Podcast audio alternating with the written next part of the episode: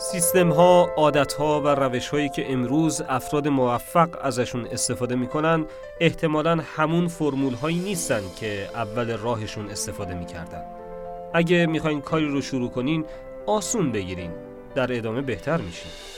جیمز کلیر با مقاله قدرت شروع ناقص به ما میگه نیاز نیست همیشه دنبال بهترین مدل مسیری باشیم که قرار واردش بشیم. میشه آسون شروع کرد با همین امکانات ساده ای که دم دستمونه در ادامه مشروع مقاله جیمز کلیر رو میشنوین که توی اون ایده قدرت شروع ناقص رو مفصل توضیح میده.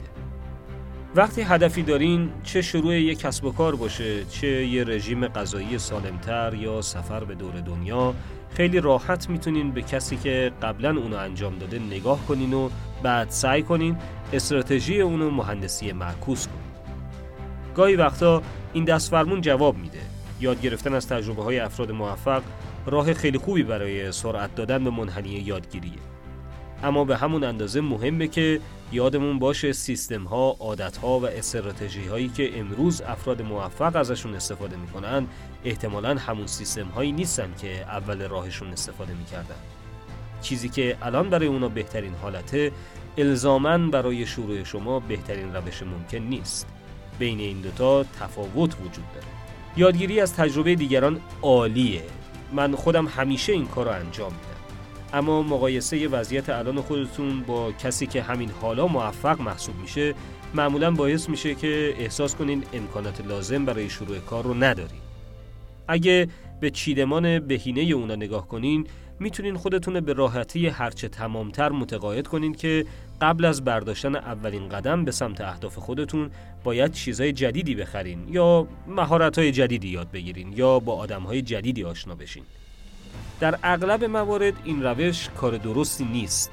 در ادامه چند مثال پیش روی شماست. اولینش سفر به دور دنیاست. هر بار که میرم مسافرت افراد زیادی می‌بینم که کوله پشتی خودشون رو بار کردن و پول زیادی برای خرید وسایل مورد نیازشون خرج کردند. کیفای ضد آب، لباسهای ضد رطوبت، کفشای مخصوص.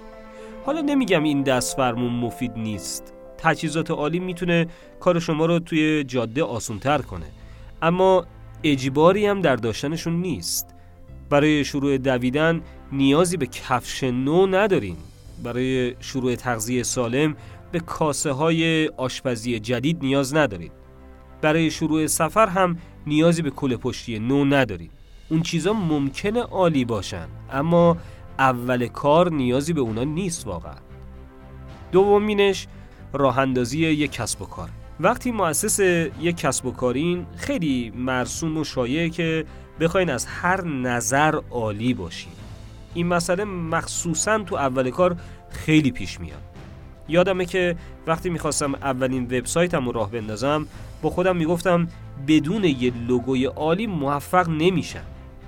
از این گذشته هر وبسایت محبوبی هم که می‌دیدم یه لوگوی حرفه‌ای داشت. همونجا درس خودم رو یاد گرفتم. با خودم گفتم الان لوگوی من فقط اسم خودمه و جالب این که همون وبسایت محبوب ترین وبسایتی شد که تا به حال ساختم سومین و آخرینش تغذیه سالمه. شاید بهترین رژیم غذایی شامل خرید گوشت گاو باشه که فقط با علف تغذیه میشه یا فقط سبزیجاتی که ارگانیکن یا یه رژیم غذایی فوق سالم دیگه.